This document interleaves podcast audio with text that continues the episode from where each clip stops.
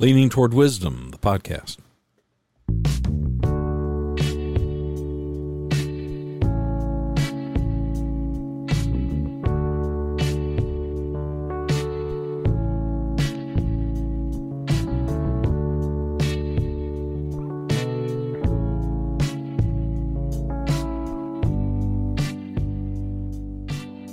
Thursday, June 16, 2022.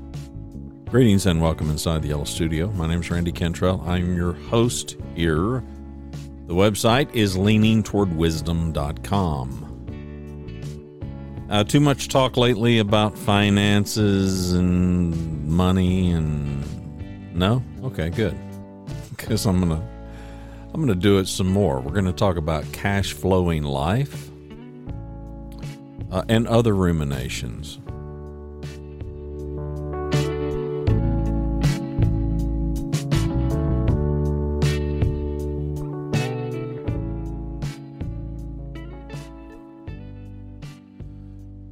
It's in the early morning hours and already 84 degrees. Yeah, buddy, summertime is here.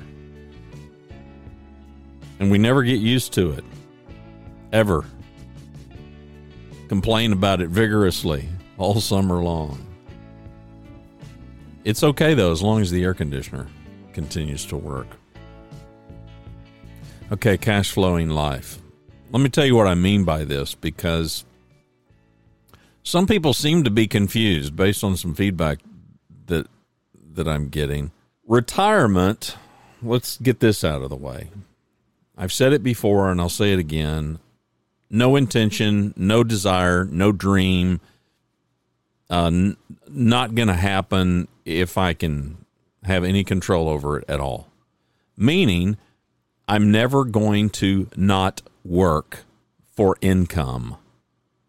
Now, there's two prongs to this that need to kind of be explained, I guess. And maybe I've not done a very good job in past episodes where I have talked about this before, I'm rather certain. Number one, I have no desire to be on permanent vacation. Now, I realize there are different phases of retirement, but mostly what I hear people talk about, the thing that they most are anxious for is to get up in the morning and do whatever they want to do, up to and including nothing. Vacation the problem, if you look at it, and I, I, only know this from the experience and the insights of other people. I don't know this firsthand because I haven't lived it, nor do I plan on living it. Is the vacation phase doesn't last. Depending on the person and the way they're wired and other things in their life, the vacation period can be really short. It can be a year, maybe two years long and then it's like now what many many many people have talked to me about how depressed they are after they're in the vacation phase for some period of time and it's like you know how many holes of golf can i play? Uh, how many lakes can i fish? Um need something else. Need something else. It may be where financially it's not a matter of needing income, it's a matter of needing purpose. It has been said, and I guess it's probably true when you think about it, that retirement is not an age, but it is a financial number. And I guess the qualifier I would put on that is ideally. I mean, you can retire and not have the financial number and struggle, but, and many people do. I was reading a story just the other day about some couple, and they, they live this incredibly austere life. Uh, they've retired. They don't work. They don't earn money. They, well, that's not true. They earn money, but they earn money from a small pension and various retirement stuff. But they basically retired with nothing.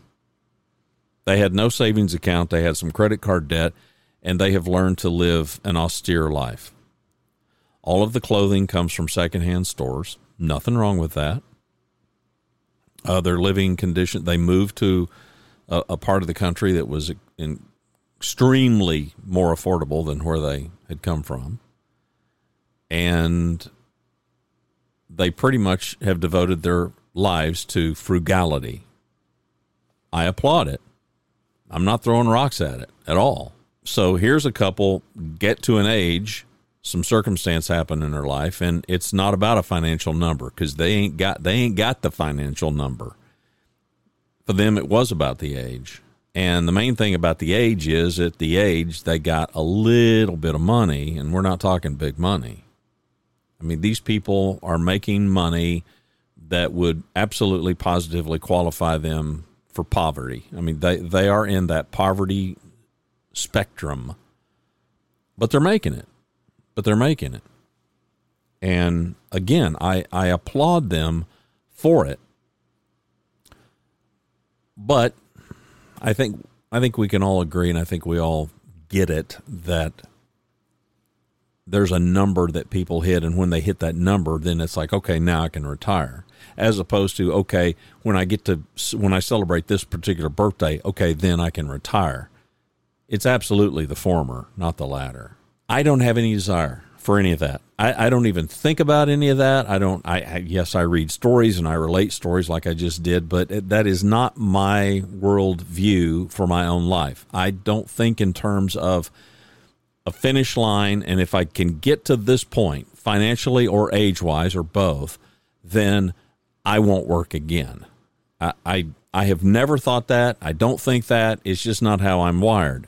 You can be wired very differently, and that's cool. I'm I'm good with it it doesn't impact my life one way or the other, and what I do certainly shouldn't impact your life one way or the other. We're just having a conversation about it all. When I talk about cash flowing life, and in particular, I made a comment to somebody the other day and I caught myself. I made a comment about cash flowing retirement, and all I meant by it was cash flowing these, you know, cash flowing the rest of my life is what I meant by it. I used retirement to just simply signify a, a, a, phase, a stage of life. And I did it because that was the context of the conversation. The conversation was about when we get to this certain age. And so I got caught up and I was just using that vernacular to describe this age. And then, of course, I had to explain all the rest of this. And I'm like, you know, this this is not that complex. This should not be that hard but I find that it gets ridiculously hard because when you do get older, as you get older, oh, are y'all retired yet? Are you do you still work? Those conversations happen all the time. I get really tired of them. um, yeah, there's sometimes I just want to slap the person and like, no, I'm going to work until I die. Oh, and then people look at you with some degree of sympathy, and I'm not it. I'm not saying it to to garner sympathy. It's just a statement of not fact, it's a statement of desire. Man alive, I'm a broken record about this whole ideal outcome thing. My ideal outcome does not include retirement. It does include better choices. It does include ability to, if I don't want to do it, then I don't do it. And I get that young people all over the globe culturally are talking about, you know, do your own thing and be your own boss. And good luck with that. It, it is just not a practical reality. And if you can put yourself in a position financially where you can afford to be picky, I mean, come on, there is that phrase that we all know beggars can't be choosers. That's true. It's just true. Poverty reduces choices. It's just a fact. And more wealth, and I'm not talking about being rich, but I'm just talking about having resources. More resources can, it can garner more choices. Eh, okay, well, there's a fine line here because now we can get to a point where I don't know this firsthand. I'm surmising based on experience with much, much, much, much, much lower numbers that the impositions on a Bill Gates, on a Warren Buffett, on a Jeff Bezos, on any of these kinds of people, I, I'm assuming the impositions have got to be crazy. I mean, crazy to think. Well, these are guys. They get up in the morning and man, their day is their own. Uh, contraire, contraire. I suspect that they've got a whole lot of bosses. Well, they don't look like bosses, but they are. You got to be at this place on this, at this time. You have to take this phone call at this time. You got another meeting.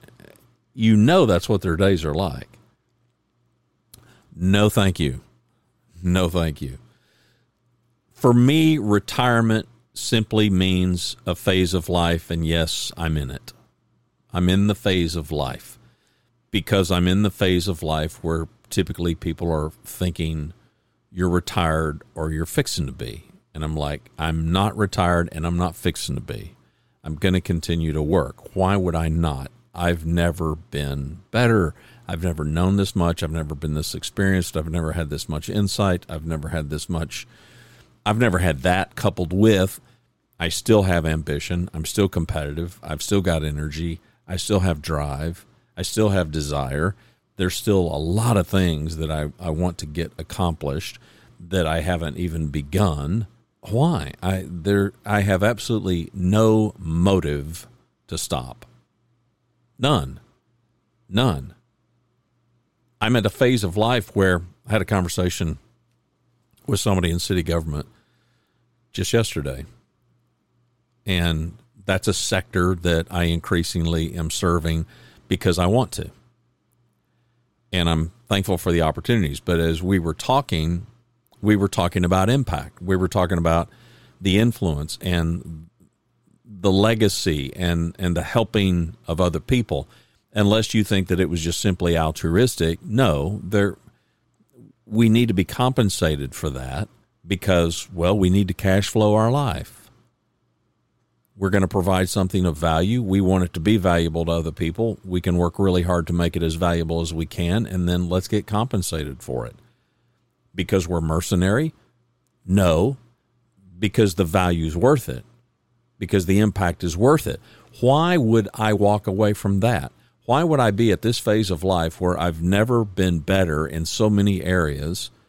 Quit snickering. I hear you laughing. but you understand what I mean. Where I've never been better. Why, why, would I stop now? It's like, really? I've worked all my life to get to this point.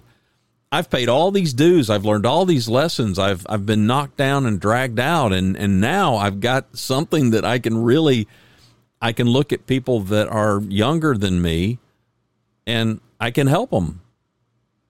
I can help them not by telling them, "Hey, here's what you should do," but I can help them navigate it. I can help them I can help them figure it out, which is what I constantly am declaring is my work. My work is helping people figure it out. My work is not figuring it out for them. That doesn't help anybody. What does help people is being a safe person that they can trust, that they know has their back, that they know has their best interest, and is willing to ask them sometimes tough questions and caringly challenge them so they will get better because they can. And because I believe they can. I know they can. I just want them to figure out that they can because it doesn't matter what I believe, it matters what they believe. Why would I have spent my life up to this point, getting to this point, and then say, yeah, I'm done? You kidding me? I can have the biggest impact these next years, Lord willing, I'm absolutely positively planning on being my absolute best years yet. Will they be? I don't know. I don't know. It's up to me to figure that out, and it's up to me to try to make that happen. Now, enter the subject at hand cash flowing life. This is important because of what I've just said, because of the speech I just delivered. Cash flowing life affords me the opportunity, it will afford me, it is affording me the opportunity to do what I just preached. And without it, I can't. Because without it, I might have to be mercenary. I might have to think about we we've got to make a living. So I'm attempting to cash flow life and to have both of these parts of my life, the income earning part and that having the most impact in life part, to have those things run parallel and to have them be as congruent as they can be. Not distinctly separate and apart, but basically one and the same. That's the objective. There are also some other things afoot, and that is I'm at a phase of life where there are just some things that you can kind of cash out. When you're young, you're really, you know, you're just scrambling for resources. And that whole cashing out thing, you sometimes, business people have long used gambling metaphors. I don't gamble, but I have been as guilty as the next person at using them. We use phrases like pot committed, meaning we just shove all of our chips into the middle of the table and we basically bet the farm. Sometimes you'll hear people talk about an owner who wants to sell the business and will sometimes say, you know, they, they want to get, they're ready to get some chips off the table. They've got these stacks of chip. They're ready to take those chips, metaphorically speaking, and they're ready to go to the cashier and say, "Okay, here's my chips. Give me, give me the cash." You see it all the time. A business owner starts a business 30 years down the road, they're kind of tired and they they either have a right-hand person or they find a strategic buyer and they sell out. They've built this thing over time. They've got a number in mind. Some of it is probably going to be based on the assets of the company, and a lot of it's going to be blue sky. A lot of it is going to be here's the book of business I got, and here's what I think my brand is worth. And if, and that's a big if, but if they can find somebody that says, yes, we agree, then they get their chips off the table. Uh, a local business guy here in north central Texas in the motorcycle business and extraordinarily successful. I mean, extraordinarily successful. Uh, he sells out to a family private equity outfit. Terms have not been disclosed. I can guarantee you it was millions. And he took a bunch of chips off the table. Okay, well, what did he take off the table? Well, basically, he took he took about eighty percent of his chips off the table because he is going to retain twenty percent ownership stake in the companies that he built. Good for him. Is it smart? Uh yeah. I, from my safe distance, it looks smart, and I guarantee you, he's way smarter than me. I guarantee you he thinks it's smart or he wouldn't have done it. But he's he retains a 20% stake. He's now not saddled with the day-to-day. He doesn't have to report to work. He can do what he wants, but he's still got a 20% stake in this company and he clearly is going to care about the outcome of this company. Meanwhile, he's now armed with a bunch of capital What's he going to do with it? I don't know. He can do anything he wants to do with it. He can be like Huell on Breaking Bad. He can he can put it all in a skid in a locker and he can just go lay down on it, you know, like Huell and Bill Burr did. It's still a great scene. It's a great scene, just laying on a pile of cash. I doubt he does. Well, he could do that, but I something tells me he's probably not that kind of a guy. Something tells me he's probably a little more, a little more practical than that, but maybe not. I don't know. Cash flowing life. Here's what it looks like for me. This is the simplest way I know to explain it. You've got bills that come every month. You've either got enough money to pay those bills in full or you don't. Many people don't because many people have the bills that come in every month are tied to some credit card charge. And so they're making a minimum payment and they're carrying insanely high interest rates on the on the credit card balance. You could do that. That's not cash flowing life.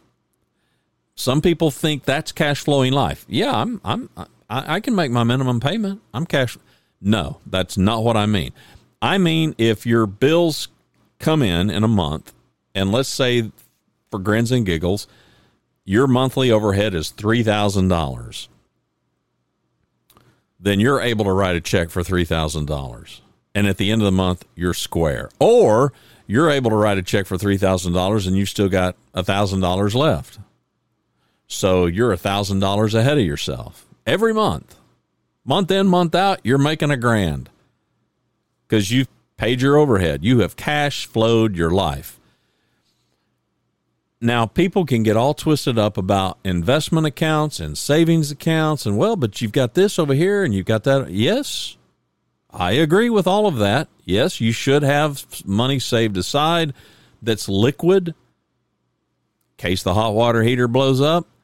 Yes, you should have some investments, whether it's in a 401k, an IRA, a mutual, whatever. But I'm not talking about those. Forget those. Yes, ideally we want to have those. And yes, ideally we want those to be significant. But that's not cash flowing life. Cash flowing life, as I mean it, is not, well, I've got this account over here. And so uh, I'm, I'm short, I'm short a thousand dollars this month. So I'll pull that out of savings and bingo, I've cash flowed life. No, not what I mean. I mean income, incoming cash, incoming earnings every month that will cover, preferably more than cover, whatever my monthly overhead is. That's what I mean by cash flowing life. I'm not defining that for you. You can define it any way you want to. I'm just giving you my definition for how I'm applying it to my life. That's how I'm applying it to my life, my situation. And so that's the goal. That's the objective. Moving forward. Somebody asked me the other day, said, well, but what about so, oh, so you just want to leave money to, no, I never said I wanted to leave money to somebody. I mean, I'm, I'm wanting to, I'm wanting to put the resources to work. Ideally, you should do that as a young person. Did I? I, I put my resources to work by trying to save. You're not listening to the voice of, of a brainiac who was able to put resources to work and leverage those resources so that they produced, you know, insane, insane returns. I I was too busy running companies. I was too busy running business. And that sounds crazy and idiotic, and I know, but it's just absolutely true. I was so busy leading organizations, running companies. I, I, I was just I was just living life. You know, I wasn't I wasn't sitting here looking at my life as the business. I'm not saying that that's right. And I'm not saying I'm proud of that. I'm just stating a truth. I remember as a young guy, a lot of my peers got really caught up in the long term rental game. Rent houses. Ah, yes, there's the future rent houses when I was in my late 20s, early 30s, rent houses, it seems to me now, it was like crypto. It was the crypto of our of our generation. Everybody talked about it. Uh, everybody that that everybody that I knew, they were either in it or they wanted to be in it, or they wanted to learn enough to be in it.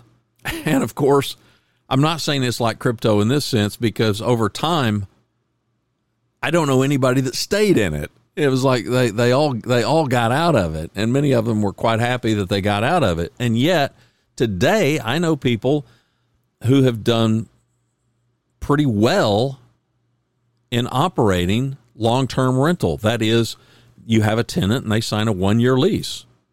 It's the opposite of short term rental. Think Airbnb, VRBO.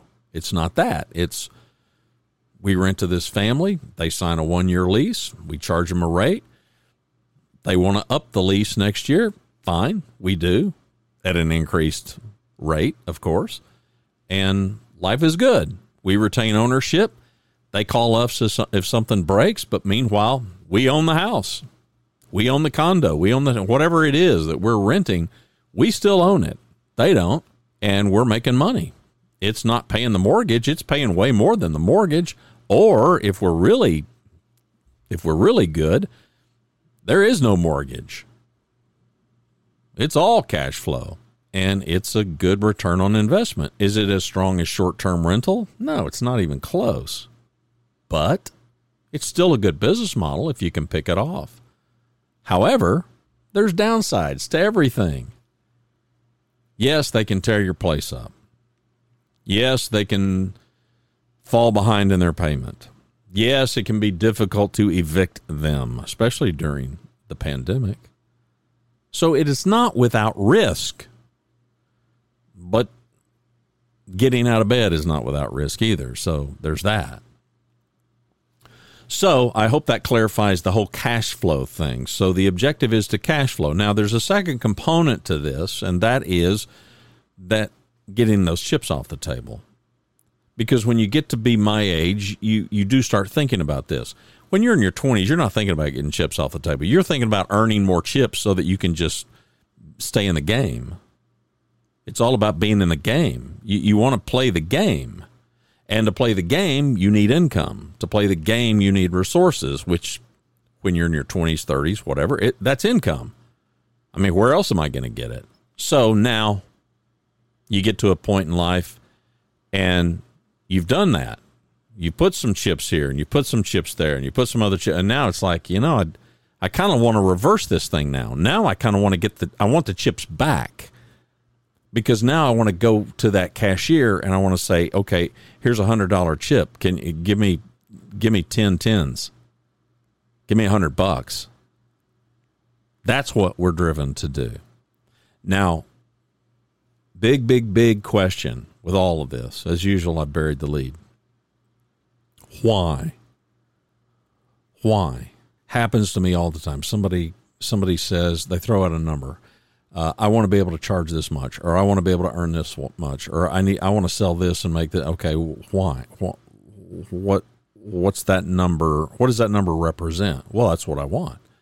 Yeah, no, no, no, no. You've you've now got the hundred dollars. You've now that cashier has now you've given them a hundred dollar chip, and they've given you ten ten dollar bills. So now you're armed with a hundred bucks. Now what are you going to do? And that's what you hear. most of the time. I don't hear anything. It's just they've got this number in their head. It's like, okay, well, let's talk about what that number represents. I mean, we can talk about cash flow all day long, but we can talk about cash flow. I threw out a number of $3,000. I read an article about a, a, a couple and they they have not sniffed 3000 they haven't sniffed a $3,000 a month lifestyle in a long, long time. I mean, they're they're fighting tooth and nail to try to sustain a twelve to fifteen hundred dollar a month lifestyle. I'm talking about lock, stock, and smoke and barrel. I'm talking about everything. I'm talking about food, utilities, rent, health care, the whole bit. And they happen to be in a place where their housing cost, their rent cost is about 800 a month. So 50% or more is going to just the place where they're living. So they're hoofing it. Listen, I applaud them, but that's that's not what I'm thinking of when I'm thinking of cash flowing my lifestyle. I'm not interested in cash flowing a lifestyle that is quite that austere. I'm willing to be frugal now, but um, I'm I'm I'm hoping to not be in a position. I feel badly for them. How can you not? I'm not faulting them. It is what it is. I applaud them and and what they're doing and the steps that they're taking to sustain it. I'm just not interested in replicating that for myself. Thank you very much. So I could sit here and say, I want a cash flow life. Okay, well, what kind of life do you want a cash flow? I mean, we're kind of getting back to that why. The $100, I could say, well, I want to take that $100 chip and I want $100 cash. And somebody else could say, I don't care about $100 cash. I, I've got a chip over here that's a $5,000 chip. That's what I want. And I could sit there and look, well, that's great for you, but I don't have any $5,000 chips. I, I've got this $100 one. All of our situations are different. Our circumstances in life are different. Our opportunities are different. Our challenges are different. Our dreams and aspirations and our ideal outcomes are different. Mine are not lofty, but at the same time, put me in a room with this couple who's struggling to live a lifestyle of about $1,500 a month all in. I, I might as well be Warren Buffett, and I'm not Warren Buffett. One man's ceiling is another man's floor, and all that. It's true. It's completely true. So, what what do you want? I am I'm a dreamer. There's no question. However, I am a practical reality dreamer. There is a practical reality that I want, and I'm at a point in life now where I'm thinking cash flow and I'm thinking resource management and I'm thinking chips off the table. Okay, well, guess what you can do? Those of us that own homes, especially if we own it outright, there's probably our biggest asset. Now, what are you going to do? Well, you can sell that, get your chips off the table, but now you're going to have to take some of those chips and put them back on a table because guess what? You have to have a place to live. Where are you going to live? Well, people are people are getting very creative in this economy. Some are going to the RV. Some are just renting apartments for the first time in their well, for the first time since they were first married, maybe. All kinds of options here. Some people, like the couple I've described that's living this austere life, are looking at, well, here's what our resources are likely going to be on a monthly basis. We can't stay here. Where can we go where the housing will afford us? And that's what they did. Listen, the discipline and the effort that this older couple is putting in is to be applauded. I, I, really, there was much about their story that I admired, um, but I'm thinking, man, what a struggle! You know, what a struggle! What a what an anxiety filled life. And uh, no, I don't. I don't. I listen. I don't want it for them. I don't want it for you. I certainly don't want it for myself. And so, what can we learn from all this? Well, I think that we can learn, which is why I did that episode about what's your relationship with money. I think it's so important that we figure that out first and foremost. And then we just don't get caught up with all the comparisons. The mistake that we make because of all the internet technology that tracks our every move, you Google one time, you Google anything to do with any of this, and you're just going to get inundated I mean, it's like everywhere you look online, there's all these suggestions. And for me, like I read this article about this couple, and the next thing you know, I'm you're just blitzed with article after article, story after story of here's what the average person at 62, here's how much they've got, or better yet, here's how much they don't have. Uh, here's what the credit card debt is. Here, there's just all these comparisons, and I know what we do because I I'm guilty of it. We sit here and we look to say, well, where where do we fall? In this grand spectrum of it all, where do we fall? And we kind of hope that we're at least average or or median. and sometimes we are and sometimes we aren't. And sometimes we read these things and and sometimes I read it and I think, "Oh, well. Hello Bill, we're way ahead of that." And then I look at others, you know, you see a headline uh, I'm 45 and I've only got $3 million and I'm really worried about my ability to retire. And I'm sitting here thinking, Wait a minute, what? Uh-huh. You've seen these headlines. You're thinking the same thing.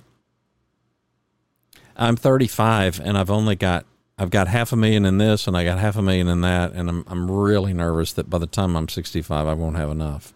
and you're like I I don't know what you know, I don't know what you're again though, what what do they what does it mean to them? I mean, what kind of opulence are they looking for at 65? Maybe they they could be looking for something very different than what I'm looking for, and that's fine. I I applaud them, but just the questions that are asked some of these retirement experts and financial gurus, it just amazes me that wait a minute. So you're smart enough to have accumulated and acquired this kind of money, more money than I've ever accumulated, and I don't fancy myself to be an idiot I don't fancy myself to be a rocket scientist, mind you, but I'm not a moron. And I'm sitting here thinking, it's just a moronic question to me. I mean, it's just like the person that accumulated that can't be that stupid. But I've learned, listen, I've, experience has taught me that I'm wrong about that. And you and I both know that. That's why I have surroundedbyninnies.com. they outnumber us. They've always outnumbered us. They're always going to outnumber us. And sometimes morons get rich. They just do. You know I'm right. You know I'm right. In fact, I'll go you one better. Sometimes I think that those of us who who've got a degree of wisdom and smartness, it works against us. It absolutely works against us. There's something to be said for a little bit of naive stu- stupidity of just not knowing. Right? And sometimes you and me we just we just know too much. we know too much and it defeats us. You know I'm right. I'm absolutely right. I stand by it. I will make no apologies for it. Cash flowing life, getting some chips off the table, having the resources to fund your dream. There's the rub. To fund your ideal outcome, what do you most want to make happen? Let's forget the age. Now, granted, a lot of this happens later in life because, well, we've spent our life getting chips, adding chips to the table, trying to make money, and now what are we going to do? Well, if you're like me, I want to continue to do that. I'm not wanting to take all the chips off the table. I'm wanting to continue to add chips to the table. But, and it's a big but, I need resources to fund some other things. So when I can ask somebody, okay, now you've got a hundred bucks, you got a thousand bucks, you got five thousand bucks, now what? Why do you want the chip off the table? Many, many times people can't answer that. Many, many times people will admit they just feel like they should. They feel like they're at an age where that they just should. They just they just need to get it off the well. It, is it at risk? It's not at risk on the gambling table unless you've gambled it. To merely sit at a I've I've been to Vegas plenty. I don't gamble, but I understand the game well enough to know that if I've got stacks of chips in front of me those chips are not at any risk unless I toss them into the middle of the table. That is, unless I gamble them, unless I risk them. Okay, so you want to get chips off the table. Why? Gamblers usually want to get the chips off the table because they're ready to move on to a different game. They want to play at a different table, they want to go to a different casino. So they want to cash out at one place to get to another place. Okay, well, do you want to do that? Because I do. Not not a gambling table, not a casino, but there there is some geography involved. There are some housing conditions involved. I don't want to. I don't want to be. I'll just be blunt. I don't want to be in the house I'm in. I love the house. I love the street. I love the neighborhood. I love everything about it. But I'm at a stage of life where I want something different now. And in order to do that, I need to get the chips off the table. Got anything like that? I know some people and they've got all kinds of dreams and all kinds of aspirations. And guess what? They need the resources to fuel and fund those dreams. How are you going to do that? In some cases, you can say, well, I can earn enough. Okay, how long will that take you? 10 years, 15 years? But what if you've got an asset, aka a house, paid for, you've got an asset and you could sell that asset. You could turn that, you convert convert that to cash and now you can take that cash and you can help fund your dreams. Listen, we're seeing it all over America. It's happening. It's absolutely happening, especially in this real estate market. It is happening. It is what people are doing. It's what I'm intending to do. Will I be able to do it? I don't know. We'll see. Time will tell. Time will tell. So, cash flowing everyday life, here's where the two intersect. And you've seen this. I hope you have not experienced it. So, you cash out. Now, you've taken this resource and you've made it liquid so that you can fund your dreams. but you've got this lifestyle and you're accustomed to this lifestyle, and you're not in a position to cash flow your dreams, but you've got the resources to cash flow your dreams. Well, better yet said, you've got the funds now, the resources to fund your dream, but you don't have the cash flow. And meanwhile, you got this lifestyle. And so now, $3,000 at a time per month for my for my example that I've been using. And now we're taking that war chest, if you please, from taking the chips off the table, and now we're funding well, we're funding our life. We're not funding our dream, we're funding our lifestyle. Yeah, no. No. See, I'm talking about the opposite of that. I'm talking about not doing that. I'm talking about taking chips off the table to fund the dream, in addition to cash flowing monthly life. Now, that's just my approach. You can have your own. There are many approaches, by the way.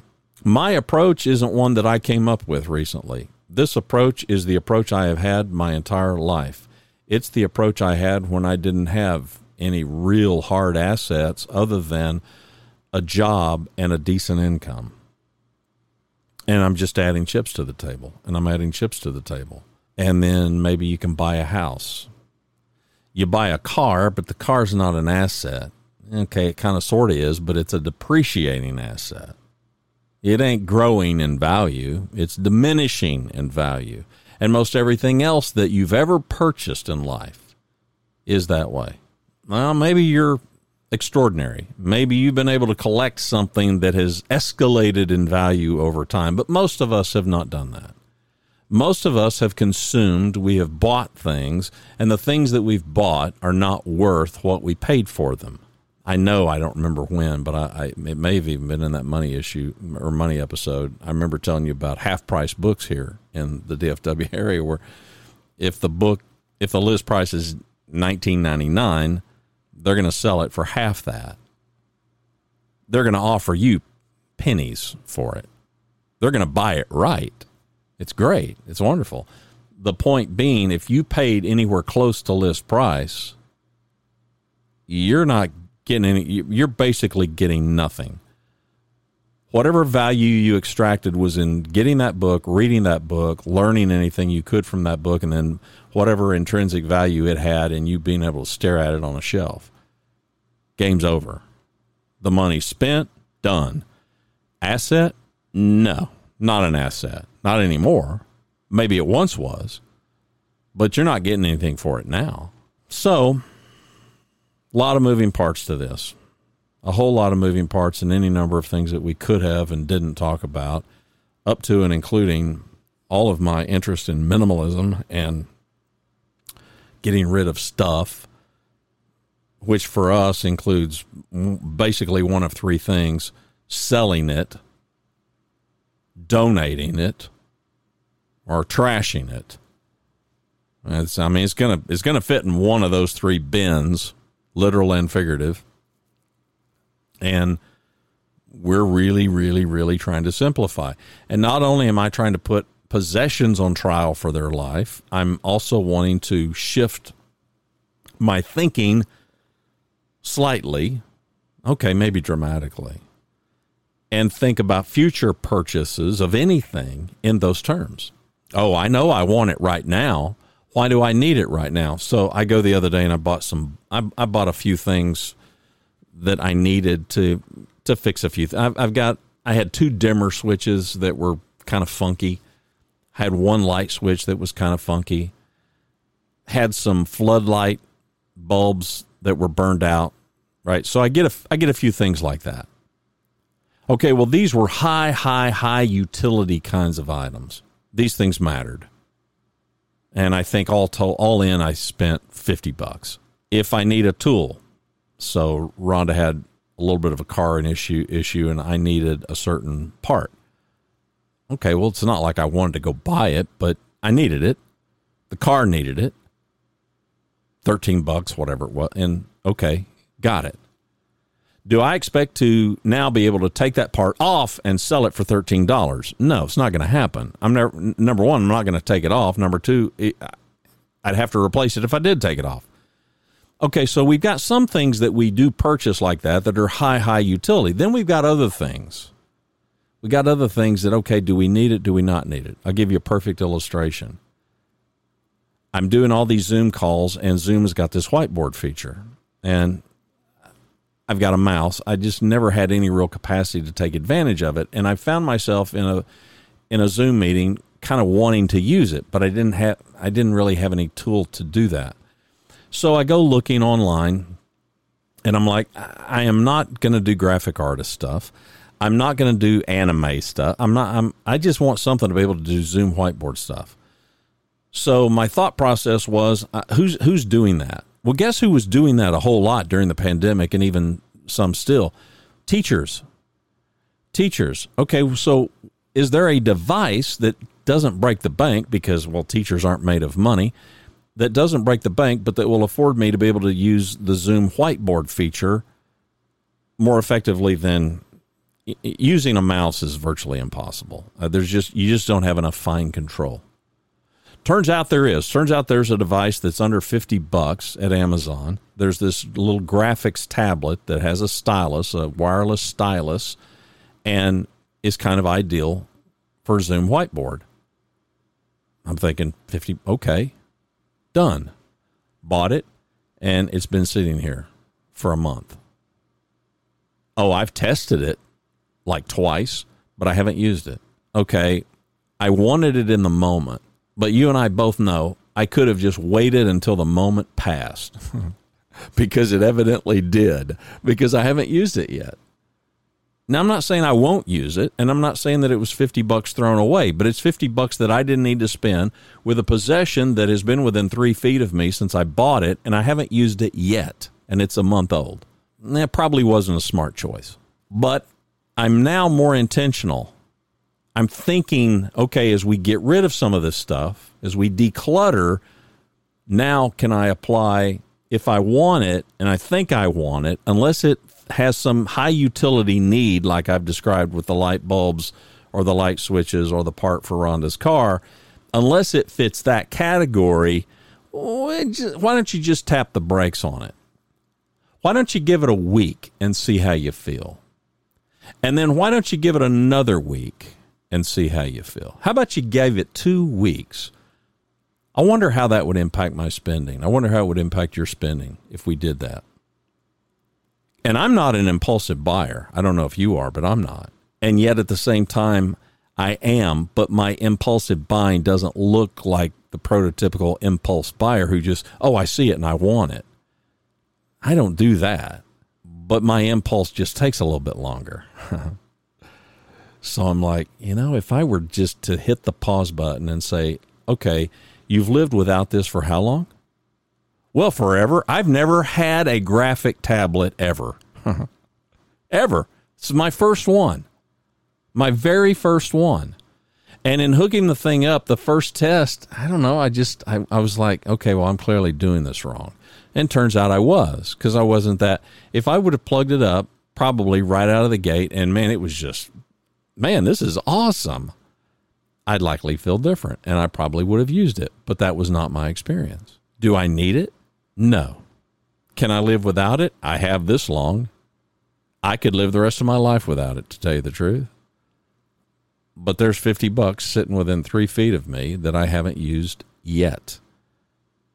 Now, partly because I've just told you about it, I'm absolutely committed. I'm going to use this thing. I'm absolutely going to use this thing. But I could have just hit the pause button for a week or two, and I likely wouldn't have even bought the thing to begin with.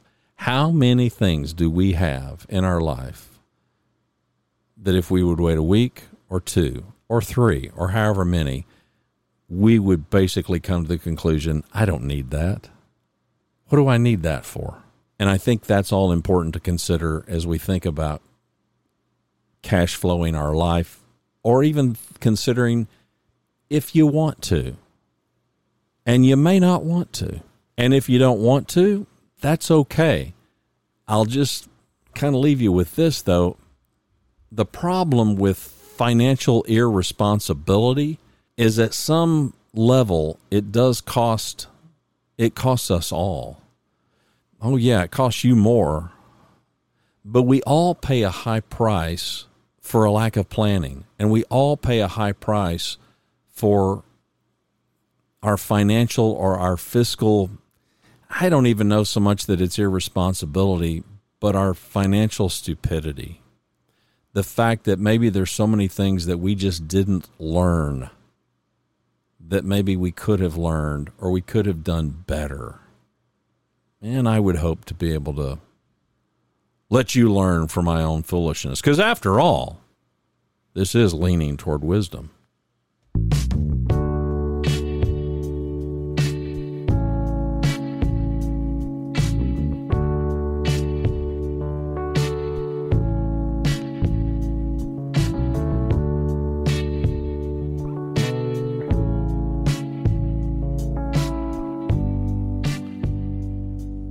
Yeah, you bet. I absolutely will let you know what's going on.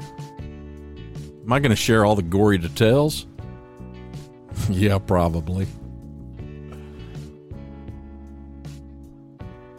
I have never been, I don't think, I've never been as simultaneously excited and anxious.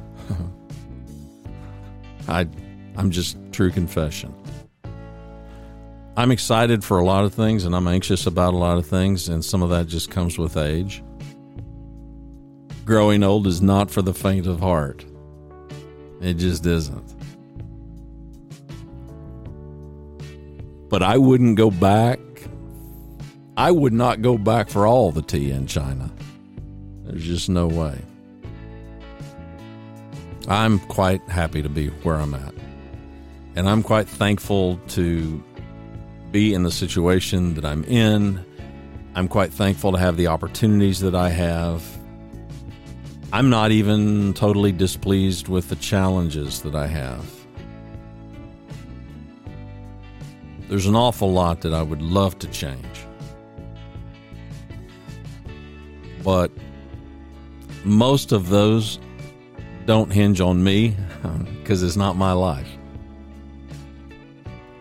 I see people and I see decisions and I see poor choices and I see all kinds of travail, problems, and struggles and pain and suffering caused by colossal selfishness and oh yeah, I got big regrets. I wish I wish people would lean more toward wisdom and away from their own foolishness, but they don't always. And in spite of the podcast and any efforts that we may put forth, including in our own lives, the ninny can just overwhelm us all. LeaningTowardWisdom.com is the website. I'm Randy Cantrell. You know you can connect with me over at LinkedIn. Connect with ConnectWithRandy.com. See how easy that is? Greetings and welcome inside the Yellow Studio.